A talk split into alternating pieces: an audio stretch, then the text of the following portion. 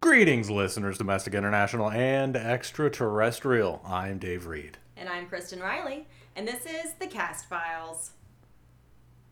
I am a nerd who has somehow never remembered to say that line on time or seen The X Files. and I watched it when it originally aired. The Cast Files is a podcast where we watch and record. I could never find it. Discuss? You can't. Where we watch and discuss every episode of The X Files, spoiler free. Season two, we are falling apart here. It's fine. Today we are talking about season two, episode four, Sleepless. It originally aired October 7, 1994. It was written by Howard Gordon without Alex Genza. Yes, I have a little bit of trivia. Okay. This is Howard Gordon's first solo writing effort for the series. Gordon was inspired to write the episode following a two week bout of insomnia. Oh, that makes a lot of sense. Yep. I like it. and directed by Rob Bowman, his second. Do you remember what his first was? No. Gender Bend. I was gonna say gender bender, but I didn't remember. That's interesting because I have another reference about gender bender later in the Oh. episode. Yay. Oh, well, I'm going to reference that he also directed Airborne, the rock and roller blade movie, starring Shane McDermott and Seth Green, because that movie is awesome. I love Seth Green. It's a young Jack Black in there as well. All right. Anything else? That's all of the credits. You got it. Okay. I skipped the cast and for good reason. Yeah, let's let's get there when we get there because it's exciting. Yes. And we're there really soon. Yeah, so that- that too. I, I just didn't bother. Okay, so IMDb says of this episode Mulder is on the manhunt for a Vietnam veteran who can project his consciousness into other people's minds to kill them. Mulder and Agent Krychek try to uncover the conspiracy behind the killer's powers. Hmm, they're giving Krychek a little too much credit here. They really are, and I mean, okay. I read that after we I watched it, which I was happy about because I just went in and I was just like, all right, let's do this, and then I was immediately in. So let's get immediately in. Immediately in, yes, I was gonna start doing the recap, but that's not my job. You could add. yeah, I just because I have a note for like frame one. So scene one is New York City, New York, at eleven twenty three p.m. Oh yeah, we got a bottom third. Yep. Dr. Saul Grissom sits and watches his television. He hears rumbling outside his door, opens it, and there is fire. He yells, because, you know, fire, Fire. and calls 911. It's not looking good for him as the fire spreads like that dude from Fire set this off.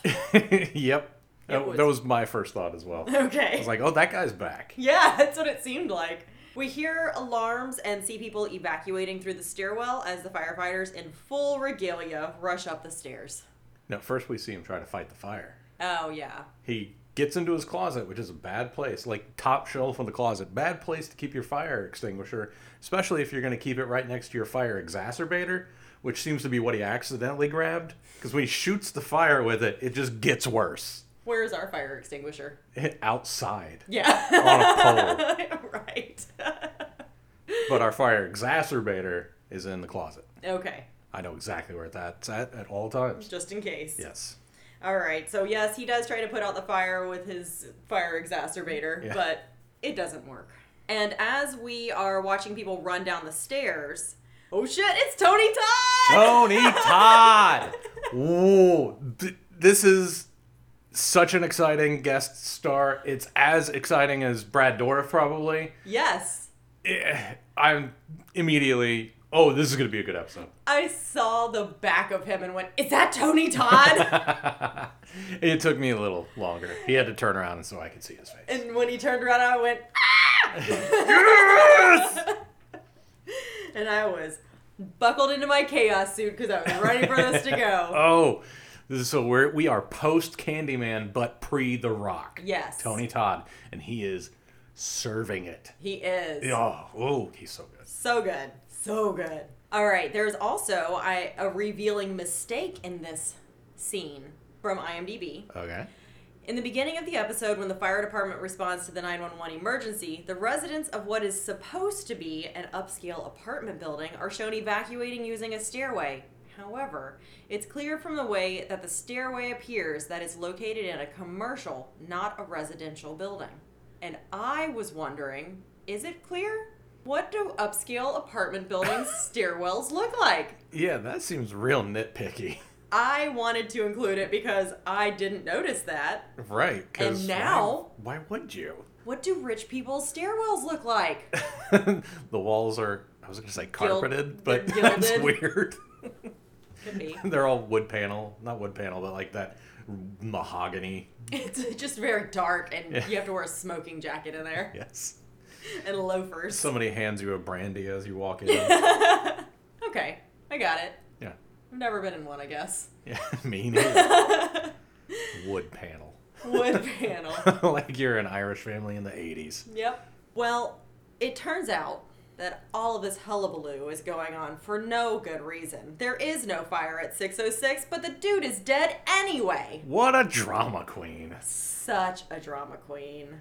After the opening credits and a commercial break, we deep dive into Tony Todd's IMDb, which is where we've already discussed this is after Candyman, before The Rock, and um, also after Platoon. oh, I've never seen Platoon. And just, a man, I spent that whole commercial break looking at his IMDb.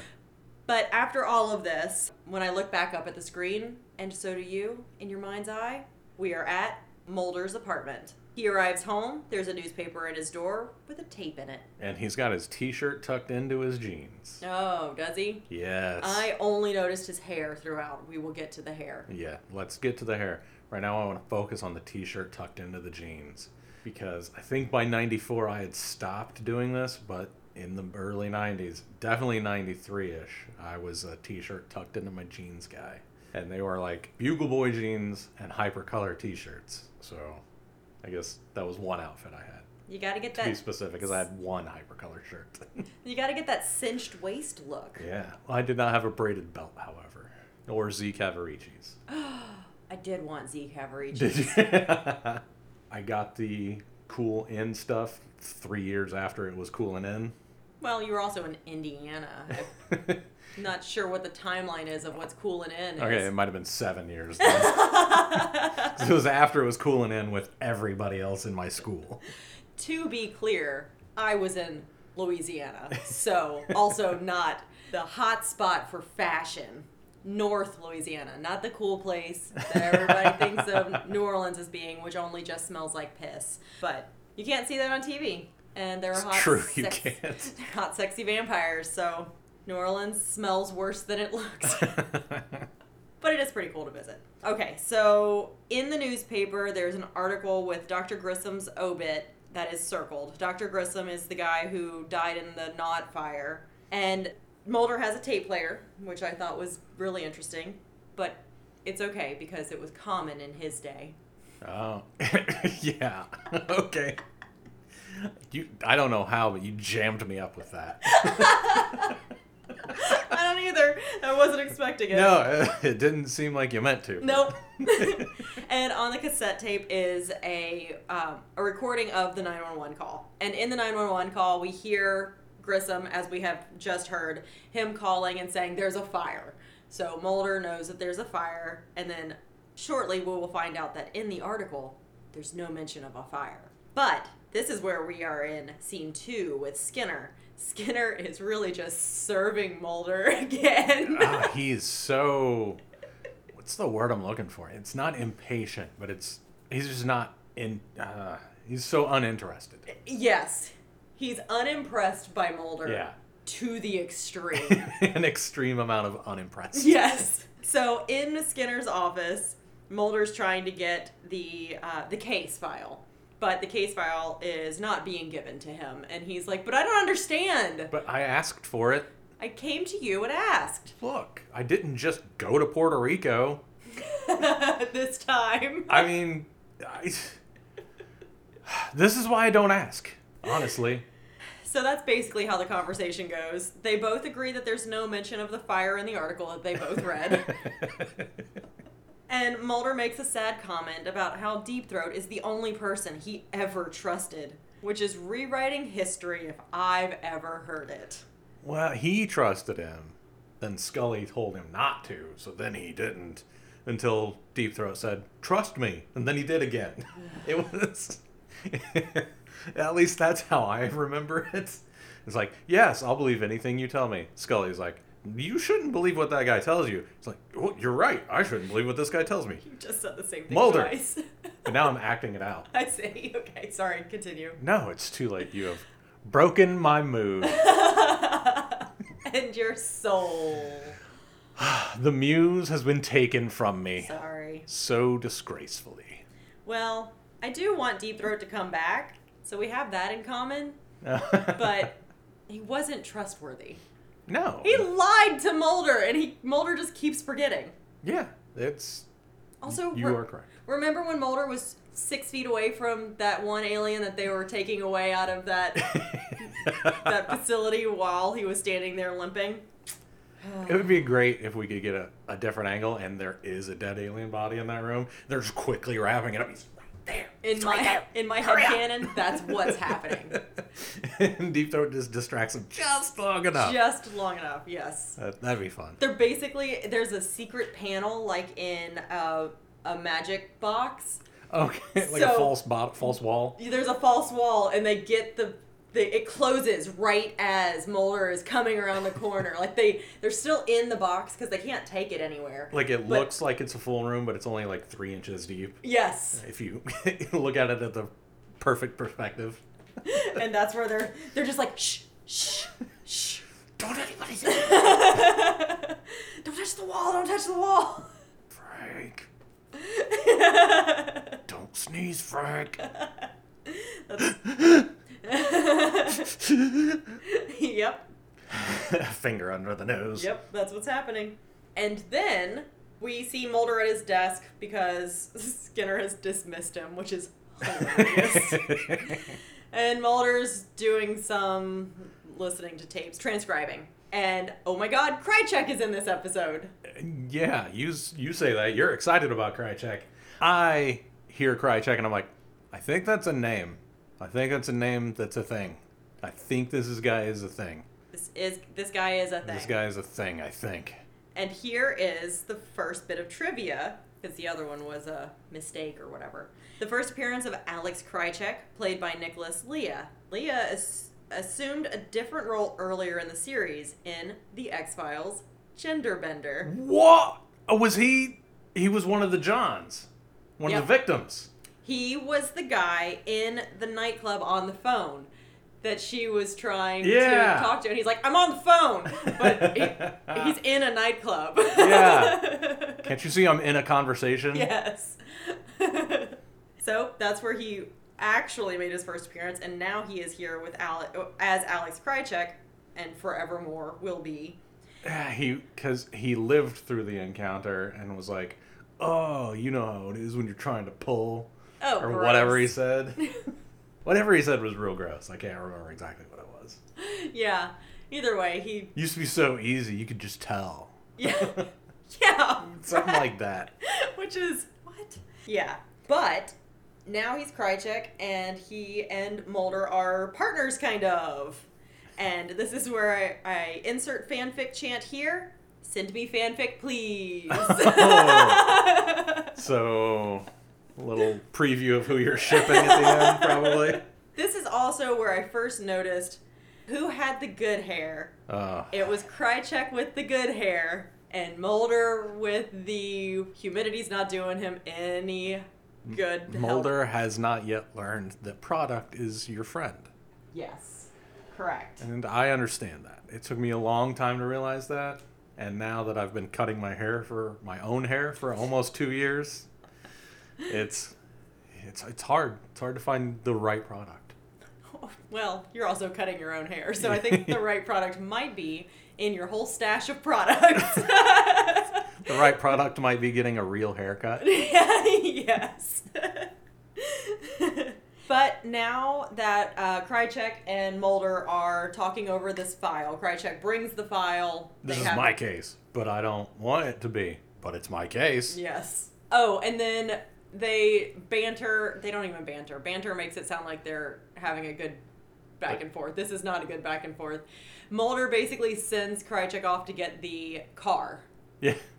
Like he did. Um, no, it's not quite the same, but it's very similar to what Mulder does to Scully in Deep Throat. Yep.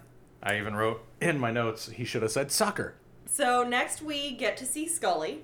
Speaking of Scully, she is in an autopsy class, which the body is laying face down, which of course must be a thing that they do during autopsies, but it's Yeah, you just don't see it on TV. no, it's the first time that I've Thought about the fact that they have to look at their backs too sometimes. Yeah. Yeah.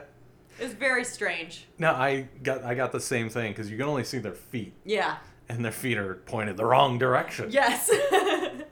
and it was it was unsettling in that oh, no, this is probably normal, but unusual for my eyeball my eyeballs? Yeah. My eyeballs? Mm. nope. No. Couldn't get my mouth to say it. Nope, you're you're getting jammed up a lot. So while performing the autopsy, Scully receives a phone call from Mulder, who states that his name is George Hale.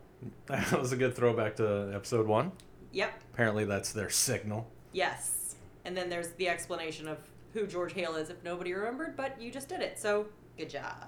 He wants her to autopsy the body, and she's like, "But no, I'm I have my own job to do. I'm busy."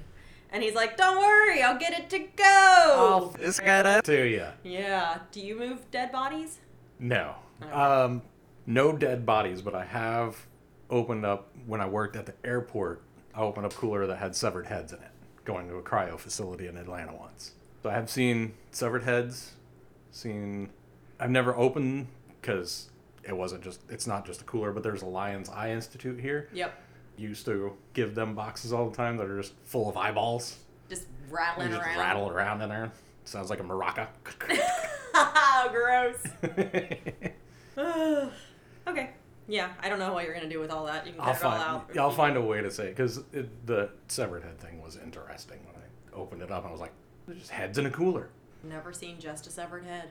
I have. I've seen a dead body washed up on shore Ooh, and a dead body in the road because of a traffic accident I've seen that. and a dead body on the side of the road because of a different traffic accident. Saw a car flip over once, and the guy got out. Oh, that's It was good for him. he was like, "I don't have insurance," oh no. and we were on our way to a concert, so it was like, "Well, you're not dying. See you later." Deuces, bro. We've got to go see Black Sabbath and the Deftones. Ah, yikes, yikes, yikes, yikes.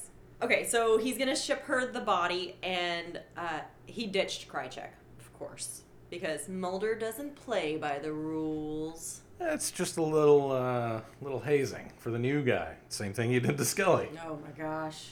So next we see Mulder at Grissom's sleep disorder clinic. So next we go to Grissom's sleep disorder clinic. Dr. Grissom was a sleep specialist. The newspaper told us so. And then also he has a sleep clinic. so Yep. It also did not tell us that there was a fire. that's true. Uh huh. I read that. Yeah. I didn't read it Ooh. because it's not in it. I read that it wasn't written. And Mulder asks the nurse about work stress and delusions. She says, excellence demands certain sacrifices. it does. Don't make a poster of that. Go outside instead. no, I want a little kitten. Hanging from a tree. It says excellence demands certain sacrifices, and then somebody comes and knocks the kitten off. No! Why? 'Cause excellence demands certain sacrifices. Kitten sacrifices? Specifically. Wow. No. Go outside instead. And knock a kitten off a tree. No! Ugh. This is where we find out what happened. In theory, they can use electrical stimulation of the occipital lobe to create simple visual and auditory hallucinations, which means they're altering people's dreams. Now, did you do any science corner about that? Nope. Because this is somewhat based in reality. It's really interesting the way that they can induce like sleep paralysis in people by different tones and vibrations. And they can basically exactly simulate what people describe as an alien encounter, uh, being abducted by aliens, just by doing different tones Oh. Hmm. while you are sleeping. it's wild and really interesting. Well, I apparently didn't find it interesting enough to do a science corner Uh-huh. on. Apparently not. but this is just knowledge rattling around in my brain. They can do stuff like that. Um, they found out that like air conditioning units can vibrate your at the right at frequency. the right frequency to move the liquid in your eyeballs to make you think you're seeing stuff. Oh no, we have like eight units right outside. Right. So if we're ever attacked by ghosts, it's just the air conditioners Oh. making us like it makes you it doesn't make you like visually see like the devil or whatever, but it makes you that you see something out of the corner of your eye moving and then you look and nothing's there. That's what it is. Huh. I like to watch a scary movie and then go to bed and turn off all of the lights and then read on my phone. So the only thing that I can see is my phone and the black void behind my hand. And then I like to imagine that there's something coming in the bedroom door in that black void at me. You like doing that? I must. I do it so often. And so then I quickly turn my phone light around to see. A cat in your face? No, because I know where the cats are. Oh. You have cat sense. I have cat sense. Cat dar. Yep. So it's never it's never been a cat. It's also never been a an opaque entity. Hmm. I have cat dar as well, but it's a different kind. It isn't. I know where exactly the cats are. I have like gaydar, but for cats. Like I can just look at a thing and know if it's a cat. Which is what you need when you're knocking kittens out of trees. It's it definitely comes in handy. Ugh. Outside the clinic, Krychek walks out of a car toward Mulder, and he says he paid off his cab, which was, Nice of him. I guess, probably just to get the cab away so that Mulder Right. couldn't jump into it. But he also says that he doesn't appreciate being ditched like someone's bad date. And I'm like, well, you still paid for his cab, so. so that's a good date. And you have better hair. Oh, you're saying Mulder's the bad date. Oh, okay. I get it. I don't think Mulder's a good date. We've heard those phone calls. Apparently he's a pest, Yep. which is upsetting. Scully calls and tells Mulder to get back ASAP. Yep. That's the end of that scene, but I forgot to mention that Mulder has an attitude. So, again, with the bad date, Mulder's the bad date. Now Mulder's the bad date. And Krychek brings up how everyone at the academy still talks about him. Oh yeah, that's super weird. Why does everybody talk about Mulder still? How long ago was he in the academy? Six years ago? Hasn't anybody else gone through the academy who's a weirdo? Apparently not. Although I gotta say that makes sense. That- Weirdos don't usually join the FBI. Usually jackbooted thugs join the FBI. Well, why aren't they weirdos? That seems like a weirdo thing. Well, I guess To it's be. weirdo, but they're all the same weirdo, Ah, so it's normal. So then it's yeah, that makes sense. Well, now the scene flashes to Scully's autopsy bay, and she places a large organ, which is a stomach because it's stomach shaped, It was clearly a stomach. on the scale. Mulder and Krychek walk in, and Scully snubs Krychek. It's real good. It is so good. She looks at Mulder, makes eye contact, kind of glances over his shoulder and sees Krychek, and then basically turns her whole body away from him. He reaches out to shake her hand, and she just walks right past him. It's real unprofessional. So Mulder's not the only bad date. no, no. It's so much like meeting your ex's new partner yep. that your your ex that you're not over and why did you guys break up? It was probably better, but now you're in that moment of post breakup where you can only remember that you liked the person and not why you didn't like the person. Uh-huh. and but now they're showing up with someone else. How dare they try to shake your hand? it was, it's catty. So it's weird. She has autopsied Grissom, and it's weird because he died of secondary but not primary causes of death by fire. It was as if his body believed it was burning, yeah. It's almost as if that. which is, Exactly what it is. and also that would be scary. Yeah, that would suck. What if that happened, but he didn't see the flames and it just felt like his body was on fire? That would also be scary. That would be scary. I don't think it would be as scary. You think seeing the flames rather than just feeling the flames? Yeah, because I think fire is one of those primal fears. That's true. Yeah, that's just terrifying. I yeah, I would I would not want to burn alive. It's like if I felt like I was being bit by spiders but couldn't see the spiders, way less scary. But then you're just being bitten by invisible spiders. Yeah, but that's way better than a spider I can see. Is it? Yes. All of them Yes. covering your whole body Yes. like they are right now? We're going to shut this podcast off. Oh. you just get up and walk out. Knock the microphone over. Krychek doesn't do well with autopsied corpses at first. He kind of gags or something, He's not even like cut open or anything. which is weird because isn't he that has his to be. stomach? Yeah. He has to be cut open. All right, I guess the angle we get is a different angle than what he gets. And, okay. and also it's TV, so they're not showing us the. This isn't that um, D and D podcast we listened to where they were throwing around the autopsied corpse at everybody. yeah. that was insanity. But he does pull it together. He he has a moment where he's like, "Oh, not ready for this," and then he's good. But um, it's just Krychek over there by himself with the innards of the corpse because Mulder and Scully did not invite him to sit at their table, nope. and they talk about something, but basically that the guy died, really.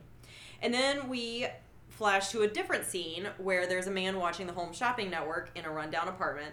But he is not watching the knife show, and that upsets me. he He's should be not. watching the knife show. Are you familiar with the knife show? Yes. Okay. This is my blowout. Tom's blowout. You can't order it now. These are limited to only 1,200 in the world. An incredible blade. Well, this is one of our hottest items. What was he watching? Hey, it was rings. Uh, It was like a often- seven hundred dollar ring. It's often rings. Like that's way too expensive. Nineteen ninety four dollars. That's like thirty seven thousand dollars That's the kind of ring I want. in real money. That's the kind of ring I'm going to buy myself. $37,000 ring that I can't wear while I'm doing any of the activities that I do on a normal basis. It's definitely gonna have to be one that you buy yourself because I can't afford that. Who can? And then we see the scar on his neck. Holy shit, Tony Todd again! Yes. It's been too many scenes without him. He's vid- visiting Henry, who is the man, and the man Henry calls him preacher. Henry doesn't look good. His eyes look raw. He's trying to forget. That's what he says. Oh damn, this has been going on for 24 years because we haven't known that. This is where we get what's happening to them specifically. Yes. And Henry accuses Tony Todd of killing Grissom. Oh fuck, dead Vietnamese. and they look rough. And this was this was my first mention in my notes of, oh, did these guys do the My Lai massacre? Oh, we'll bring that up later. 'cause Yeah. there's m- way more to say about it. And uh, ooh, well, dead Henry. We barely knew ya. yep. Trivia: Tony Todd plays the role of Cole, who I will not call him throughout any of this because I call him Tony Todd the entire time. And toward the end, I'm like, oh, I wish I was calling him by his character's name, but we'll get there. Who is a Vietnam vet? Cole, not Tony Todd. Uh, this isn't the first time he has played a soldier who struggles with guilt over illegal killings during this war. He also played one in Platoon, 1986. which I've never seen. I think I saw I said that earlier when You you, did. mentioned. Uh, my Vietnam War movie of choice was always Full Metal Jacket. That one gave me nightmares in which I woke up sobbing so hard my pillow was wet. That's awful, and I'm sorry. That's that's my it's my story connected with that movie. so next we are in the FBI headquarters. Mulder and Krychek look at photos of a murdered man posted on a bulletin board. Do you want to be Krychek or Mulder? Oh, Mulder. Yeah. And now for Cast Files Theater. The victim's name was Henry Willig, unemployed and living on disability. Police found no indication of forced entry, of struggle, no abrasions or contusions on the body, and cause of death is being listed as a burst aneurysm. So why did your friend from Homicide call us? because the medical examiner called him. The autopsy revealed 43 small internal hemorrhages and skeletal fragments, which doesn't just happen spontaneously, not without some corresponding external trauma. So, what does the Emmy have to say about it? He said if he didn't know otherwise, he would swear they were gunshot wounds. That was Cast Files Theater. What? Mulder side eyes him, then points at the scar on Henry's neck.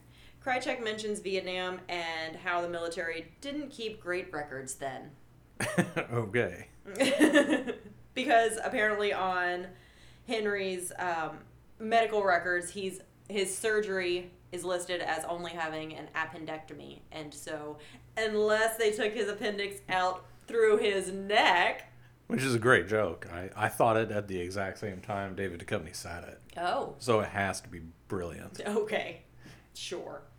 They look up Paris Island and find a list of people with the last name Cole. Can you tell that I didn't look at the screen for a minute? I think everyone's last name was Cole on that list. There was a lot of Willings too. there were Like way too many Willings. so many Willies. I could see there being a lot of Coles, Me but too. Willig? I was Uh. writing and then I looked up and the whole screen was Cole and I didn't realize they were in a database at first. I thought they were I was expecting an itinerary or Yeah. something. Not an itinerary, you know what I mean? Like a passenger list, but for these guys. So next we go to the sleep order clinic. The doctor accuses Tony Todd of disrupting everyone's sleep. Uh, Mulder is there and he's the doctor is talking to Oh, I guess Krychek's there too. Everybody's there. We're all at the sleep disorder clinic. Yeah, I have a question for this doctor. How do you know that? How do you know that he's disrupting everybody's sleep? Yeah. Unclear. So does this doctor know that the guy has psychic abilities? Unclear. Otherwise, why on earth would he say that? Unclear. okay. It's just real weird. Is he in isolation because he doesn't sleep, so he's just yelling constantly? That seems un- unlikely. Yeah, because you wouldn't say it like he's interrupting people's sleep patterns. No. You would be like, he's loud and keeps people awake. Right. Curious. Well, the doctor opens the door after saying that, good luck, Tony Todd's not going to be a lot of help to you. It basically does some obscene hand gesture toward them. Don't, I missed that. He didn't. What do you do the, yeah. the, the the hand under the chin thing?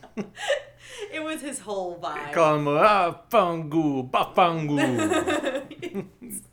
that was the vibe I was getting from this Give him guy. the uh, the old the, the hand in the hand in the crook of the elbow thing. What's that called? That's I a, don't know. I It's don't a- know what any of these are called now that a I've men- weird one. mentioned them. It turns out the doctor released Tony Todd two days ago. Bum bum bum. that's when the murder started. Yes. And the doctor is pissed at the nurse, and she's like, I was here, you signed this. Here's Isn't- your signature." Isn't this your signature? And he's like, Oh, fuck. And she's like, Yeah, back on out of my station, sir. Doctor. He gets a call from a mysterious person and sa- who says to leave Krychek behind. Ooh, mysterious. Yes. Oh, Now- worth noting that it's not the same mysterious phone call that talks to him in episode one or two of the season. I don't know if it's worth noting. It's more like a an error because I think it's supposed to be the same person, Okay, you think so? I think so. Okay. You think it's multiple mystery persons? I figure you could plan two episodes in advance to have the same guy make the phone call. I can't. I What's happening? What are what's in two episodes? I, I don't know. I'm not the showrunner. You are of this show. Oh, I, no, I'm not. I'm the technical director. All right. Well, we go to an old abandoned warehouse where we meet Mr. Mysterious. He hands Mulder a folder, and Mulder says, "Who are you?" And he says, "I am Mr. Irrelevant." it's a, who I am is not relevant. Yes. Oh, how original. Yeah, and this is where we learn that there are sleep eradication studies. Can we stop having wars so we can stop doing stupid studies like these, please? I agree, sort of. I would love to have my sleep removed. Have you watched this episode? Twice, yes. Tony Todd has not slept for 24 years. It doesn't end well. I feel like we could get it right, though. Who? DARPA? Shield. Ugh. And there's another person from the study, the sleep study, that they didn't know about. The mystery man also says he's not on a suicide mission like some people he knows. Wink, wink, deep throat. So, no, Mulder cannot have his cell number. nice. Okay.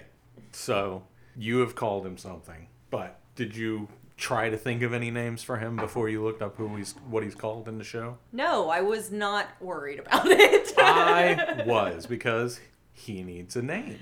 yes. So- and he had a name, and so Deeper- I used his name. So deeper throat, No. too deep, too throat, No. deep throat, and the sorcerer's cup. Deep throater. No. Deep throatier.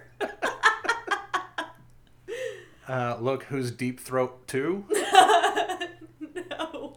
He says he's not deep throat. He's not on a suicide mission. Okay. I guess we'll call him Mr. X. you call him whatever you want. So here's a bit of trivia about that old abandoned warehouse. Ooh. I know how much you love architecture. I'm so in. That was one of the careers I wanted when I was a child. Architecture? Yeah. Clearly, I had no idea what it was because there's nothing I'm interested in. No, I mean, like you just said, I'm super interested. Yeah. Yeah. Can't believe I lied like that and said I'm not incredibly into architecture. I apologize to everyone, Thanks. especially you, You should. and especially the listeners. Yes. The stadium that is under construction, in which Mulder meets a certain someone, is General Motors Place, located in downtown Vancouver. Construction began in July 1993 and was completed on September 21st, 1995.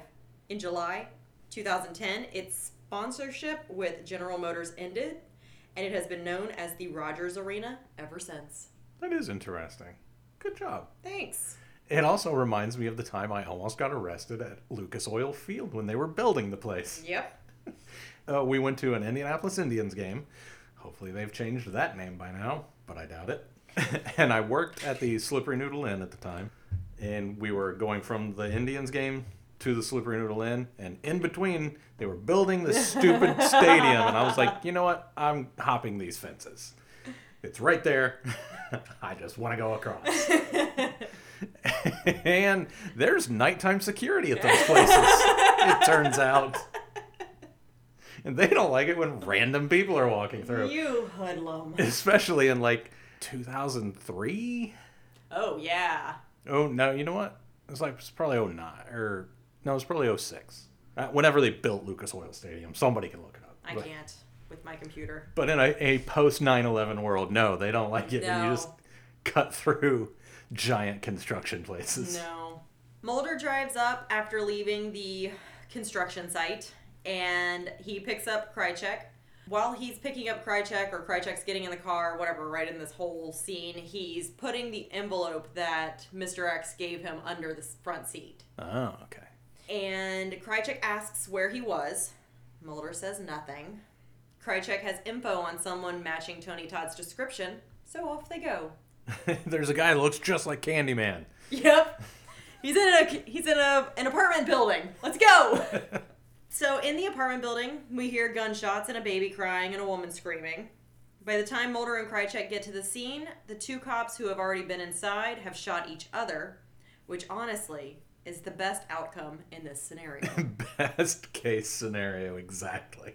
Yeah. We get Field Field Journal Scully now. Scully says, voiceover Scully, also in the described report, is a highly experimental neurosurgical procedure meant to induce a permanent waking state. The procedure involved cutting out part of the brainstem in the mid frontal region, which would explain Henry Willig's scar. A similar scar should also be evident on Augustus Cole, who is Tony Todd. For anybody listening to us. Post op treatment also included a regiment of synthetic supplements to replenish the organic deficits caused by prolonged lack of sleep. This is consistent with the antidepressants Cole slash Tony Todd robbed from the pharmacy. Oh, which is how they got the description in the first place. He was robbing a pharmacy. These drugs maintain serotonin levels in the blood, serotonin being the primary substance produced during sleep. While it is theoretically possible that this procedure greatly diminished the subject's need for sleep, I can neither quantify nor substantiate its success without further clinical evidence. So obviously, there's problems with not having sleep. Definitely. Now, did you do a science corner about any of this?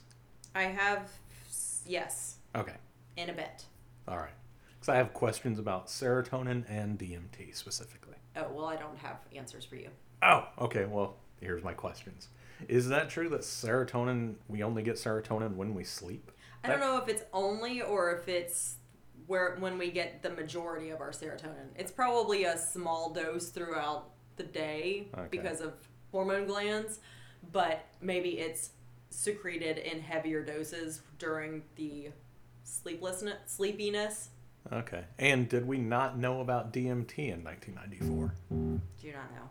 I don't know about DMT right now. I don't know enough about it. That's true. Like, where to get it. Right. no idea. I have no idea. That's really the only thing I need to know about. After I've got that tackled, then I can, how do I do it? Well, the telephone rings and it's me, Mulder. So, a bit of trivia. When Mulder is talking to Scully on the phone, he mentions soldiers walking through mushroom clouds.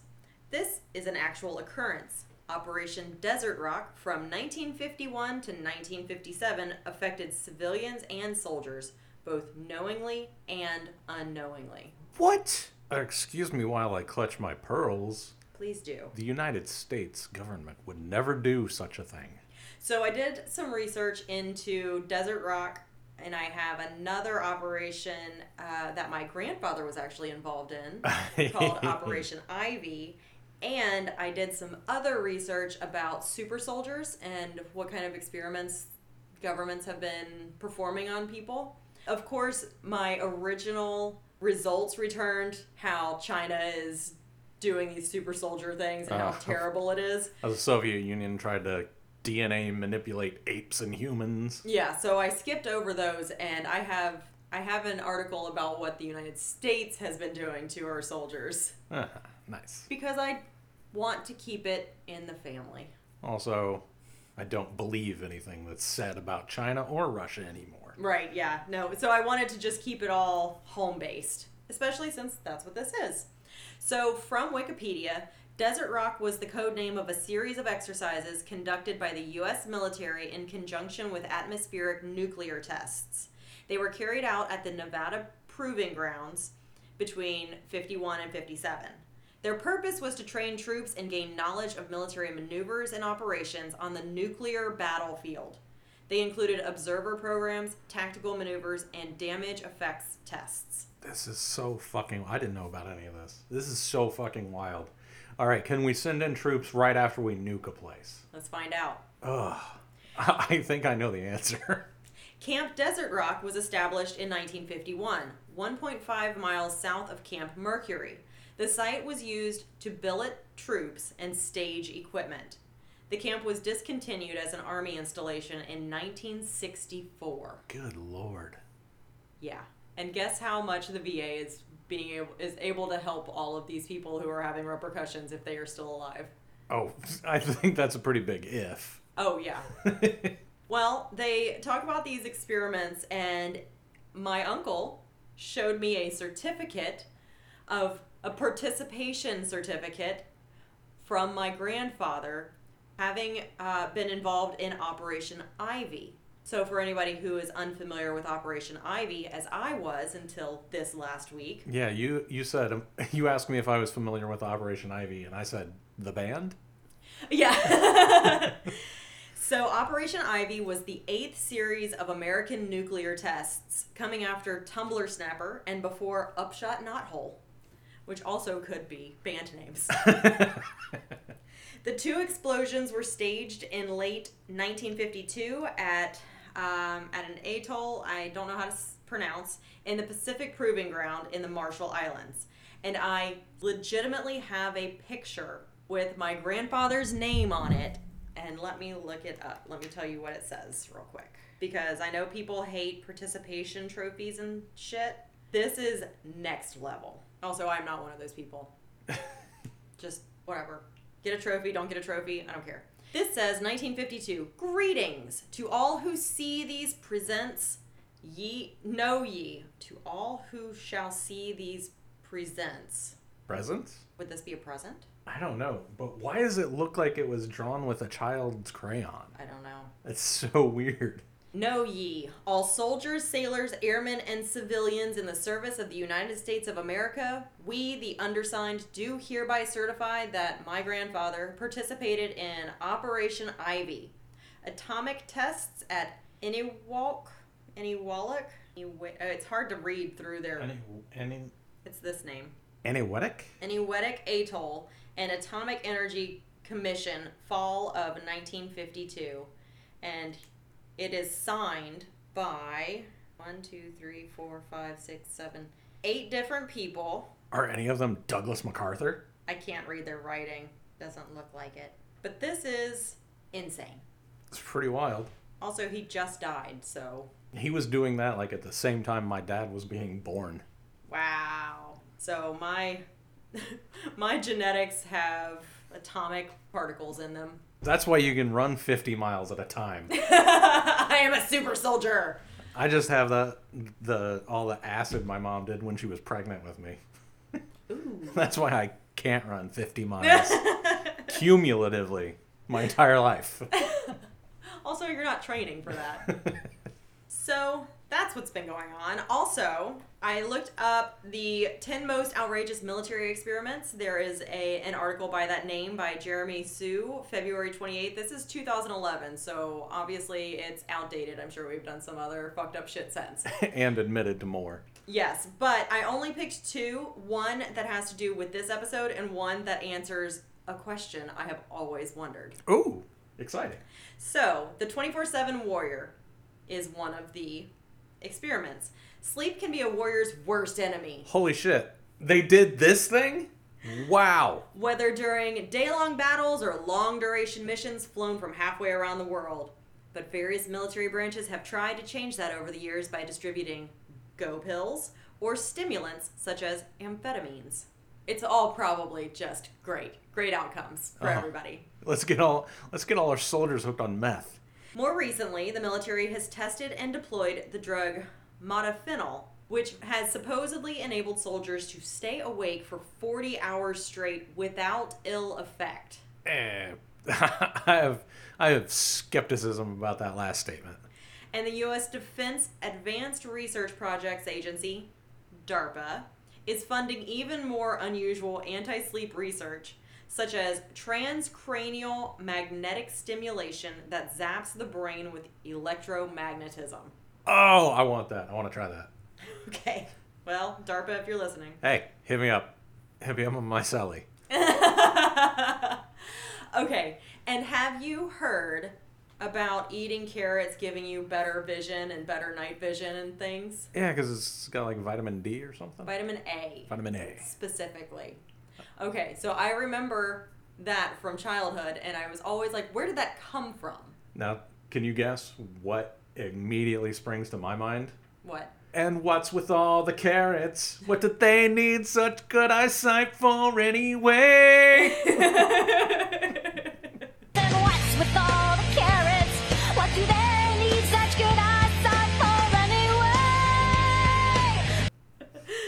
A lot of foods have vitamin A, but carrots is the one that has stuck for some reason. Uh huh. So, another one of the top 10 experiments on from this article is infrared night vision. okay. The U.S. Navy wanted to boost s- sailors' night vision so they could spot infrared signal lights during World War II. However, infrared wavelengths are normally beyond the sensitivity of human eyes.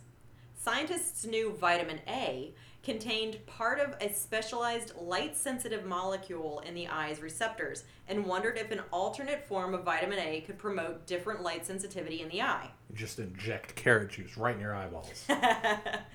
They fed volunteers supplements made from the livers of walleyed pikes, and the volunteers' vision began changing over several months to extend into the infrared vi- region. Shut up. No, really? Really, Oh, I gotta get those pills. it started to work. Such early success went down the drain after other researchers developed an electronic snooper scope to see infrared, and the human study was abandoned. I want to know where they're at now. Yeah. Other nations also played with vitamin A during World War II. Japan fed its pilots a preparation that boosted vitamin A absorption and saw their night vision improve by 100% in some cases. That's that is so interesting. Yeah.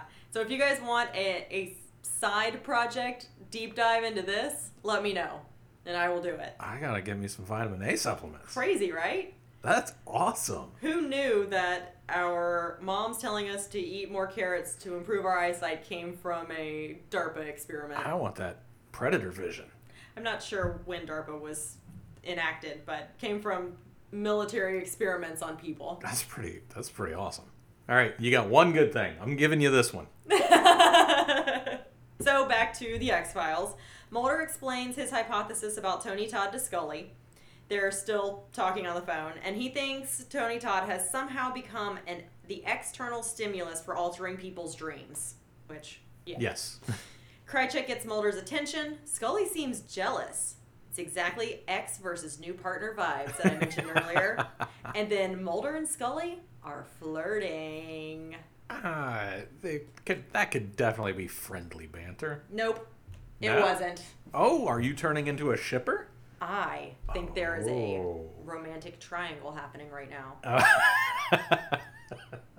new versus old partner, Oh, but romantic. the one with the good hair. Yeah, I mean it's the best hair that's been in the show so far. It really is. Yeah. Hope he sticks around with that product. Mulder also quips something about how he needs some seasoning and a wardrobe update or Yeah, something. Fashion advice. And I'm like, one, I still haven't looked at his clothes because I'm too busy looking at the man himself. Oh, I didn't realize this what was going on. I missed that. You're a Krychek fan. I apparently am. After I saw him show up and I was like, ooh, Mulder, you've got some competition. Uh. Oh, I didn't pick up on that until just now. and then Mulder has the bad hair the whole time, Oh, and I'm does. like, oh, Mulder, I wonder if that was a choice. that would be great. Whoa, that would be good. Because Scully looked good in this this whole episode. She was on point too. So it was like the two partners fighting over the dollar. Ah, what is life? If not two partners fighting over a dollar. So Mulder and Krychek walk into a diner.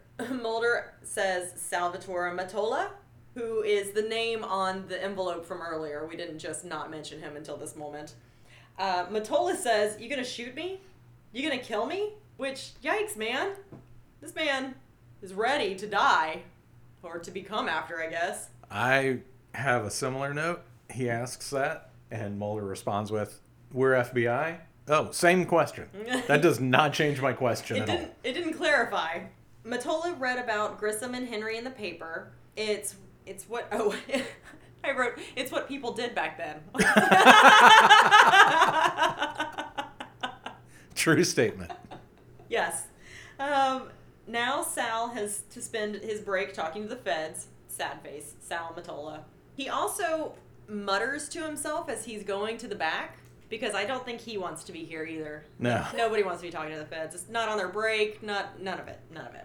He explains the experiment. How s- He says, Yeah, I suppose I could spare a minute. he does. Because he's got all the time because he doesn't sleep. Yep. But then at the end. So this is a specific thing that needs to be brought up. That's that's a good point. Okay. Yeah. He says, Yeah, I think I can spare a minute. That's a good point. That's a good catch because I didn't. I didn't catch it until just now. Okay. So he explains the experiment how the soldiers were not were told not sleeping would be like living two lifetimes. Then they had to take serotonin and eventually stopped taking orders. Apparently they started murdering people without orders, which I guess is worse than killing farmers, women and children because of orders. It's way worse. You're not allowed to do this on your own. Hmm. We don't like initiative in our soldiers. No, no, that is not that is not a thing that is looked Mm-hmm. well upon. Mulder mentions Tony Todd. Sal knows him as Preacher. The nickname came nickname came from Tony Todd reading the Bible and telling everyone they were going to have to pay for what they've done. So Tony Todd realized back when they were murdering all of these innocent people that eventually their time would come. So he recognized at the time it was bad, but then still kept doing it. Kept doing it. All of them kept doing it. Yes. Well, here the other guys didn't realize it was bad. You think that? This is yeah. Uh, we meant you mentioned something while we were watching it the second time Yeah. that I was like, we're gonna have to talk about this. So you don't think that let's they sa- knew? Let's save it for the end Okay. because I've got Stuff to say? not Alright. s not statements, but I have questions. Okay. Mulder asks him why Grissom, why Grissom, since Grissom wasn't in Vietnam, except he was. He was there. He made us who we are. Yep. Along with Not his, who we were. No. Who we are. That's ooh, that's a good clarification too. Uh huh. Along with his partner Girardi, who actually performed the surgeries, which is the first time any anybody has heard of Girardi. Uh-huh. just, just bring this guy up out of thin air. Just we're almost done, and he comes up. So now they're like, who's Girardi? So Mulder and Krychek are stuck in traffic on the Long Island Expressway at rush hour, going to see Girardi because they just learned about him. Uh, because they they think uh, they think Tony Todd sees himself as an avenging angel, so of course he would be going after Girardi. Of course. Okay. After committing war crimes and not sleeping for 24 years, it makes sense to me. Seeing yourself as an avenging angel when you're reading the Bible for 24 years solid without any breaks. Probably a lot longer than that because he was reading it in Vietnam. That's true. Then again, I, I was going to say, and I doubt you get into it just then in the war zone, and no, I- it's the exact opposite of that. That's- that is a great time to get That's into it. exactly a great time. Uh, Mulder talks about Bubai. It was one of the bloodiest massacres of the war. Over 300 children were slaughtered. No U.S. troops were ever charged. And the 24th anniversary was two days ago, so the timing makes sense. Well, this is what Salvatore says they were involved in. yes. This is not a real thing as far as I know. It isn't. So I looked up Fubai, not to bring anything down, but I did look it up. And Fubai is a place. It was a combat base, um, a, U- a former U.S. Army and U.S. Marine Corps, Corps base in south of Hue in central Vietnam. So it was a location, but it was the location of a combat base. And now it is the Fubai International Airport. Hmm, But there was nothing about a massacre. Mulder brings up in this scene the My Lai massacre. Yes. which is a real thing in which 300 to 500 civilians were killed, mostly women and children. And he says, unlike Milai, the people in Fubai got away with it. Right. The people in Milai got away with it. One person was charged. One person was charged. Well, we've got another scene that's not going to make you happy. Excellent. Uh, Mulder and Krychek go to the train station.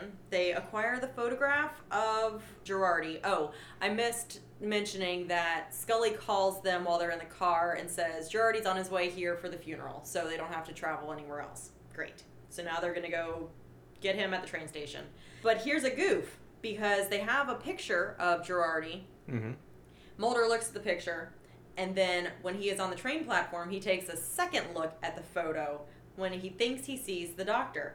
But this would be unnecessary because it is stated that he has a photographic memory in season 1, episode 11. He has Fire. the inability to forget things. Yes! See, it came back. That's another one that seems nitpicky, though. Well, it's it's just a goof. Yeah, I know. It's and it's not you writing the goofs. I'm No. not criticizing you. Well, I put it in there because I thought it was funny and I wanted it to be like the inability to forget things. Scully calls and has very important information. Some kids check the payphones for coins. that was one homeless guy. Oh, was it? Yep. I just I inserted kids as I looked up and saw the hands because That's what we did when we were kids. yep, I said like all of us have done. and Tony Todd is there. Yay! Because he's not in here enough. they really underutilized him. Criticism for this episode.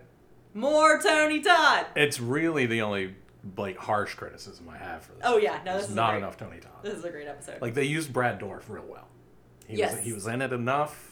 He did his Brad Dorffiest. yes, he And did. It was great, but yeah, not enough Tony Todd. Nope, we could have definitely used more. Mulder actually sees Girardi, who is then shot by Tony Todd while Mulder points a gun at him. There's in this. The, Girardi's in this crossfire of Mulder pointing a gun and Tony Todd pointing a gun. And also, Mulder is shot. oh, actually, Girardi wasn't there, but that's what Mulder saw. Krychek says he never showed. No one addresses why Mulder's laying unconscious on the ground. He- Mulder or Krychek does address him pulling his gun out though. Yes, he does. Why doesn't Mulder's body think he was shot? He should have all these secondary He should. bits of uh, gunshot wound. Yep. Unclear. Uh huh. That's th- this is a goof that I think needs to be brought up. I agree. Also, Krychek makes a really good statement here where he says, You were running around wildly swinging your gun. You could have killed somebody. Yeah. Good job, Krychek. Maybe you're a good guy. Hold that. okay. Krychek and Mulder go to the security office at the station. Krychek calls Mulder out for his absurd and potentially deadly antics, as I just mentioned. And Mulder explains his unpopular opinion about Tony Todd being psychic or whatever. And Krychek is like, Oh, yeah, that makes sense. Yeah. I want to believe. He doesn't say it right though. He- No. He, says, "I want to believe." No, no, no. I want to believe. You gotta say it right, Krychek. Come on, man. Well, Uh, you know what? I take it back. Not a good guy. well, now we go to see Tony Todd and Girardi. They are somewhere dark. Girardi says he can't be held responsible because he was only following orders, but Tony Todd and company can't complain because they volunteered. it's real good. I don't know if that was intentional, I don't know either, but, but it makes a statement. it really does. Girardi starts to see the dead Vietnamese that Henry saw before he died. No, he sees the soldiers that he operated on. Oh, is that who it was? Yeah, because uh, what's his name? Willig is the first person that walks past him. Oh, never mind. Girardi starts to see the dead soldiers that he had operated on, and he's not shot like the dead Vietnamese shot Henry. He is carved up and mutilated. which is odd. This this death is a little weird. Yeah. It's definitely different. And at first, I had a problem with it, and then while we were recording right now, I don't now. I was like, this is so dramatic, the kidnapping and everything. He doesn't do that with anybody else.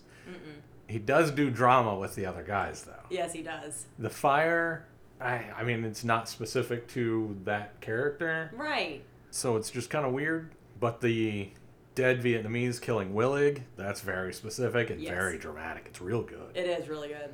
And then the soldiers carving up Girardi is real good. And that's why he had to kidnap him and do it slow Right. so that it could be done right. And watching it twice, I, di- I, I it felt off. Talking about it, no, it's perfect. It's so good. It's so good. So all of this is happening, and back in the security office, we're watching footage, and there's a car and not a car or whatever. Yeah. So whatever it does is it, it tells Mulder and Krychek where Girardi is is has been taken. Apparently, we hear Girardi scream as Mulder and Krychek arrive where Girardi had been taken. They search the place and find his glasses, then see blood. They find Girardi still alive. Eee. Didn't finish the job there, Cole. I have a feeling it's not going to take much longer. Oh, they don't get credit for anything that happens off screen. Oh, that's true. So Girardi's still alive in my notes, my Okay. book. All right. Well, Mulder finally catches up to Tony Todd, holding his gun on him. He um, he leaves Krychek with Girardi, who's still alive and bleeding out, and says, "Call 911" or whatever, Uh-huh. and then runs off by himself because he ha- hasn't done that enough yet. Yeah, he, he's got a new partner. He has to ditch his partner a whole lot. A whole lot. So he does. This is the ditching partner section. Uh, again, this is the dangerous ditching partner section, not the getting information. Not the funny d- Ditching ditching, partner. partner. section. Yes. Some of it's for fun, some of it puts everybody in danger. Yes. So that's where we're at now. The danger part. Uh, Mulder catches up and holds his gun on Tony Todd because naturally. And Tony Todd says, okay, shoot me. Mulder says, that's not what he's there for. Okay. Tony Todd says he's tired, which makes sense to me. oh, Mulder says, I know. And Tony Todd says, You don't know, man. Though I think I'm going to try to find the clip and put the clip in here. it was really good. Because it's cool. It's so good. Tony, it's Tony Todd at his best. He's delivering. Yes. He's so good. Mulder wants his testimony. He says something like, just give me a minute and then you can do whatever. Uh huh. And he says, I don't think I want to give a minute. Oh! Yes. Ooh! Yes. No, eh, no, he says it way better than that. He's he like, does. You'll have to find the clip. I, I'm going to try to put the clip in here. But Tony Todd says the military took a part of his brain and made him someone else. Mm-hmm. Keep that in mind for our discussion. Okay. Oh no, Krychek is pointing his gun at Tony Todd, wherever Krychek came from, because Um. there's not a response team that quick. Abandoning the bleeding out guy. If they got credit for doing anything off screen, I'd say maybe Krychek finished him off. but they don't get credit for anything that happens off screen. So, no, that's not what happened. He just left the guy there bleeding out. I think that's an interesting take, though. I do too. And I wish they hadn't screwed it up so bad in the host. Well, Krychek points his gun at Tony Todd. He sees Tony Todd point a gun at him, and Krychek shoots. But what we see is that it was a Bible because everything's the vision thing is going on. Yeah, but Mulder is yelling at him the entire time. Don't do it. Don't Yes. shoot him. Yep. And Tony Todd's last words are good night. Mm-hmm. Ugh. Krychek says he had a gun. He was going to shoot you. And Mulder says Ah. you did the right thing. Let's him off the hook. I hate it. You did the right thing. I hate it so much. As Krychek realizes he shot an unarmed black man and they can cover it up. Uh Uh-huh. huh. Ooh, I hate it so much. Yep. They leave. Mulder gets in his car and reaches under his seat for his folder, which is gone. Um, it turns out Scully's copy is gone too. They talk in some where where room. Ware room. Yep, I was gonna say warehouse, and then decided that nope, it's not a warehouse. It's a storage room. foyer, and then on the full moon, it turns into a room. Yep. I guess foyer is a room. It's a shed, and then on the full moon, Yep. it turns into a room. Yep. Good. I'm glad you're catching up. All right. So all of the information is gone, is missing, and now we see Krychek in front of three members of a consortium, two of which do absolutely nothing. and the third of which smokes a cigarette. That's right. So cigarette smoking man says, "Do you know where he got this?" Does he? Does he say that? Or does he say, Do you know where he got this? And Krychek says, "Not yet, but he got it," which means he's either found another source or another source has found him. Sir, if I can recommend something, you'll see that I have outlined several countermeasures. What about Scully? Is that how you're going to say it? Oh, sorry. Well, I didn't know we were doing Cast Files Theater. we are. Oh, what about Scully? Reassigning them to other areas seems to have only strengthened their determination. Scully's a problem, a much larger problem than you described. Every problem has a solution. Puts out his cigarette. Dubs out a cigarette. Then And this scene, I'm with Mulder. This dude needs a tailor. Krychek, that suit fits terribly. Yeah. Looks that's like a refrigerator box. the only time I looked at his outfit. I didn't like his tie either. And we are back to end of season one. Why didn't they kill Mulder and Scully? If they're that big of a threat and they don't need them for something, it makes no sense to leave them alive. They kill everybody Yes, they do. just indiscriminately. A nurse who looked at a thing once, dead. Uh, just everybody, everybody who's remotely involved in this, just dead immediately. We don't even think about it. Mulder and Scully, that know everything and getting close to the truth. Ooh, they're a problem. I don't know what to do about this. Yeah, I don't know. It's it's an it's another one of those loopholes that is too large to be forgiven. We're gonna find out that both of their parents are senators. It's the only reason that they're alive. it there's got to be a real reason. You can't show them just killing all of these randos that have nothing really to do with it, who can't like know what's going on, right. and then leave alive the people who know way more Yeah, without a reason. You have to have a reason. I agree. It's it's a big deal. So, what's your questions? So these guys that were, you know, the Fubai massacre guys. Yes. they were operated on like tony todd says they cut out part of my brain they made me a different person so how responsible are they for their actions because they they were experimented on just beyond the cutting out of the brain. They were like, we know that doing this and depriving of these guys of sleep is going to make them super aggressive Right. and off the charts Killers. killers. Right. So that was the intent behind it from the beginning. Yeah. So how responsible are these guys for that? Especially years later, like Salvatore and Willig, they have like calmed down from that. How responsible are they actually for doing all of that? I don't know. That's a hard one. It is. Like I don't have an answer. But you're like in the Salvatore scene you were saying, at first I had sympathy for this guy, and then I remember what he did and I don't have sympathy for it anymore. Yeah, but I said that off mic. Oh, did you? Yep. Oh, I, for- I couldn't remember. Because by the time we got back around to that scene again, I was like, all right, now I'm not really sure. And honestly, David, they were volunteers. So, The doctor was just following orders. The guy who's slicing into their brain to make them different people right. Yeah. is just following orders.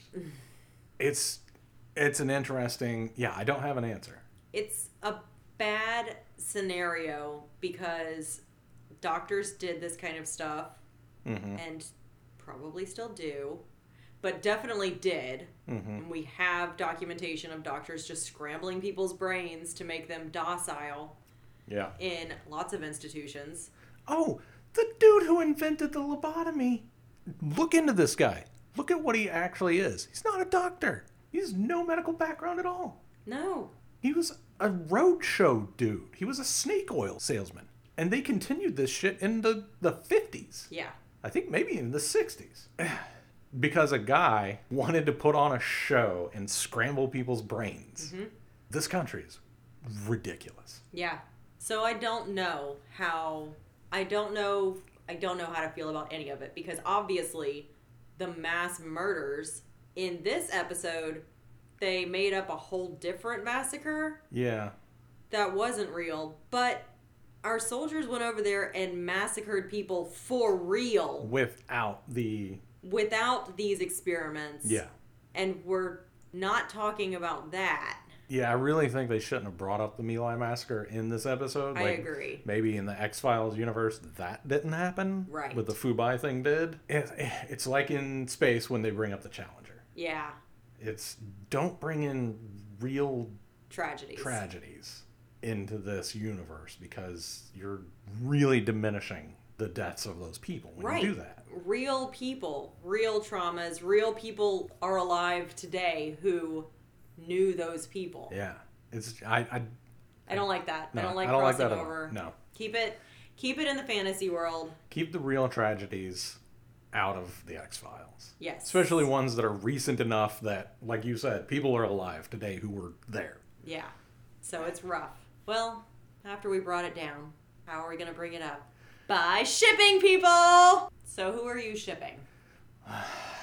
Uh, You go first. Well, I already did because I I've already asked for fanfic. Okay, so you're Mulder Krychek. Yes. Okay. Man, I just don't. I just don't know in this one. Not a lot going on with interpersonal relationships. There's a whole lot going on. There's a whole love triangle happening. Yeah, but I'm not shipping Mulder and Scully in any way, shape, or form. You can't. They were once partners, but they are no longer. Yeah, that and that's got to change. And with Krychek getting introduced, I don't think it's going to. I think this whole season's going to be the X Files has no X Files. But something's happening. Yeah, something's happening. The story is progressing, but I l- I like it when Mulder and Scully are together as partners. Like that's fun. This, hey, I'm gonna call you out of the n- yeah, mm.